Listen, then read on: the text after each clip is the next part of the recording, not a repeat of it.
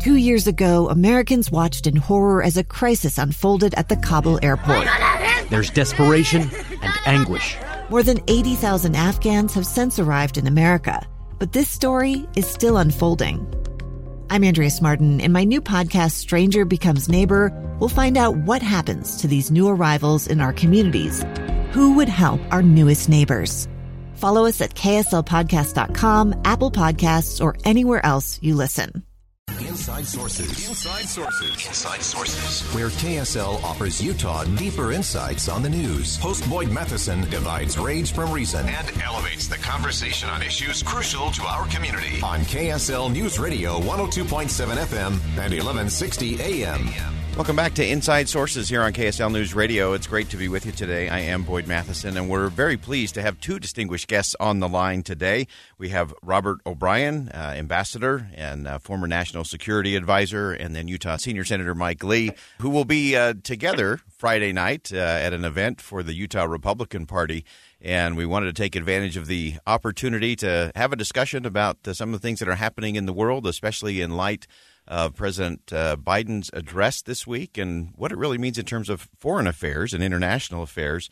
Uh, Ambassador O'Brien, uh, one, thanks for joining us today. And uh, as you look out across the landscape from your unique experience, what are the things that are on your worry list? What are the things we should be thinking about relating to uh, foreign affairs? Well, thank you. Thanks for having me on board, and it's always great to be uh, on a, on a show with my good friend Mike Lee. So, really terrific to, to talk to your, your listeners here in Utah.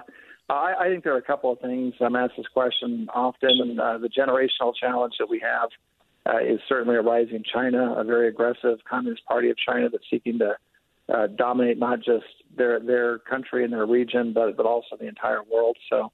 I think there's a bipartisan consensus forming on the, the danger that we face from the Communist Party of China, and, and that's our number one challenge as a country. And uh, in a lot of ways, the, the Biden folks are doing that right, and they're continuing President Trump's legacy. And and a legacy that Senator Lee uh, certainly led in the Senate of standing up to, to China and the Communist Party.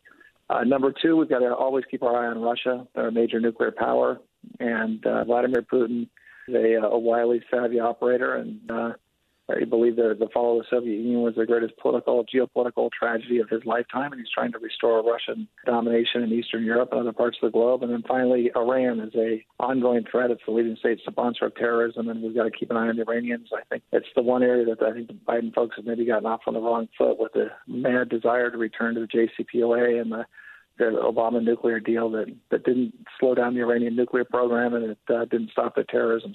So that's a, an immediate concern that we have to be aware of.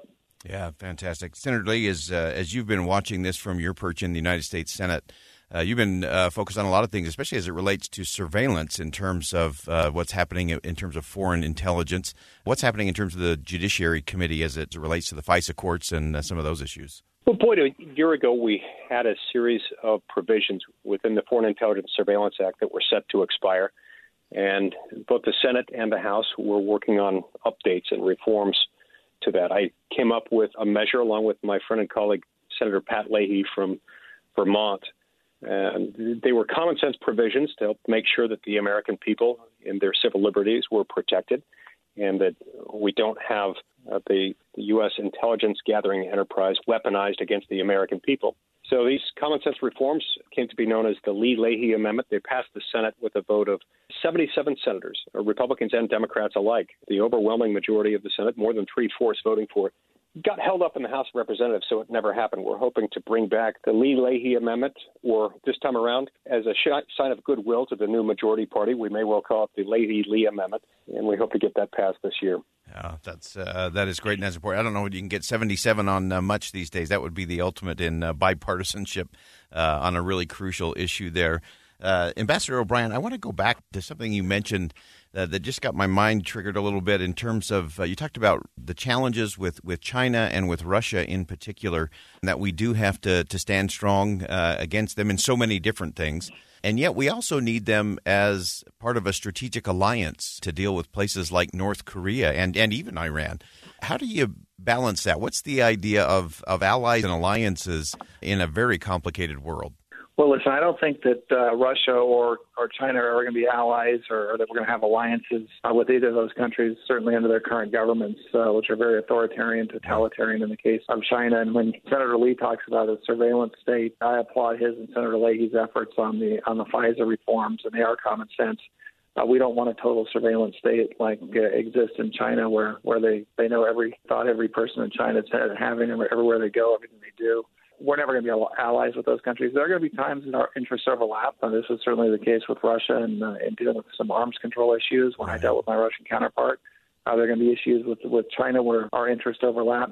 But we have to be very careful that we don't get sucked into a, a bad deal, for example, on climate change, where the, the Chinese promise to stop burning coal at terrible rates by 2080 in return for us giving them the South China Sea, or or bad deals of that nature. The Chinese are very good at those sorts of, of arguments and, and, and bait and switch negotiations. So, look, where, where our interests uh, align, we should work with them. There were several times we notified the Russians of uh, pending terrorist attacks that the Russians were able to thwart, and mm-hmm. President Putin thanked President Trump for those.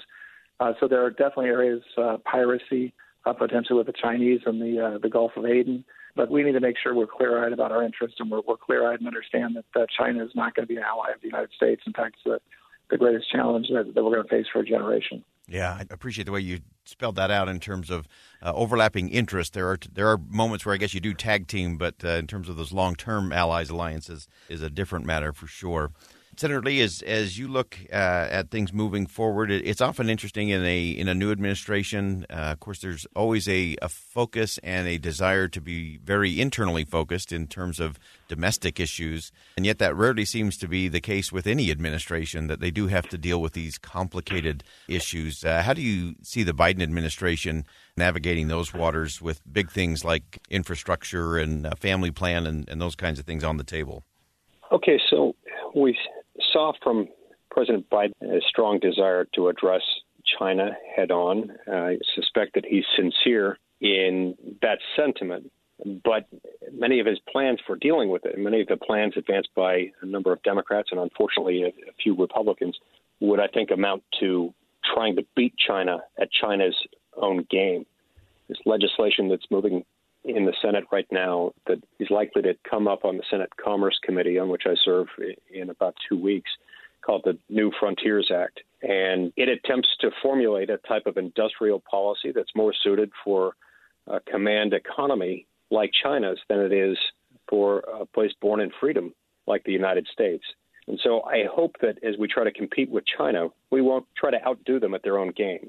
We need to focus on uh, free markets civil society, rule of law, stability, and what we know works here with innovation. If we put the federal government too much in charge of any one of those things or all of them together, as that bill proposes to do in some ways, uh, we're going to lose, and we'll lose badly at China's game. We can beat China, but we've got to beat China by playing the way that we play best. Mm, that's so important. And uh, finally, uh, Ambassador O'Brien, you've talked a lot about uh, what's happened while America slept. And uh, as you look at what is on the horizon for the country, and again for the Biden administration, what are the things that uh, not just the administration, but what do we as Americans, what do we need to make sure we're not sleeping through and actually waking up to? Uh, it's a great question, Boyd. And let me answer this way. We talk about a lot about Russia, China, Iran, and we know, we know those threats are out there. One of the threats that I was aware of but, but did not understand the the vast magnitude of the threat is the threat of cartels, the uh, transnational and international criminal organizations. Uh, we have uh, cities on our border and, and, close to our border in Mexico and, and Central America that are, are literally run by criminal organizations, brutal narco traffickers who, who rival the jihadists in the way that they administer justice and, and terrorize the, the people of Mexico and Central America. We have emerging cartels in South and America throughout uh, both the Portuguese and Spanish speaking regions. So, you know, that, that's one of those areas that we have to be very careful of. There's there's criminal trafficking, narcotics, there's human trafficking, there's uh, the, the Malouf Foundation in Logan, Utah just uh, held a summit that both uh, Senator Lee and I attended uh, to focus on human trafficking, but there's trafficking in, in antiquities, there's trafficking in slave labor, uh, obviously the terrible sexual abuse of, of minors and, and, that trafficking. So one of the things we have to keep our eye on that's that's not always on the headlines is the, these transnational criminal organizations and, and cartels. uh, that are really taking a, a heavy toll on our the hemisphere, and, and in part is driving the immigration crisis that we're facing on the southern border as as folks flee those areas. So that, that's one of those concerns that's on the horizon that we're probably not uh, paying enough attention to, and that we need to spend more time on in, in the coming years for sure. Wonderful, great perspective, tremendous insight, uh, Ambassador Robert O'Brien and Utah Senior Senator Mike Lee. Thanks so much for joining us today, gentlemen. Uh, we will have you back. Uh, we know there's much more to come and a lot of to think about, a lot to work through, and a lot to strive for here in the United States of America. We appreciate your efforts. Great insight uh, from those two gentlemen. Again, uh, Ambassador O'Brien and Senator Lee will be part of the GOP activities tonight. As we look at moving things forward, climbing to higher ground in race, in our community, and solving problems is never easy. So why climb? Find out next. Two friends taking pictures of the rising full moon on a summer night. Two teenage kids doing what teenage kids do. When a stranger with a gun and a death wish changed everything. It was violent, it was senseless, and I will never understand it. I will never accept it. I'm Amy Donaldson, and unfortunately, we're all too familiar with stories about how violence shatters lives. But what we rarely see is how they are rebuilt. In a new podcast, The Letter, we relive tragedy, but only so we can hear the rest of the story the struggle to reclaim lives, the realities of grief, and the possibilities of forgiveness. I believe in miracles. Sometimes I thought, there are no miracles. Yeah, there are, and this is a big one. Follow the letter at theletterpodcast.com or wherever you get your podcasts.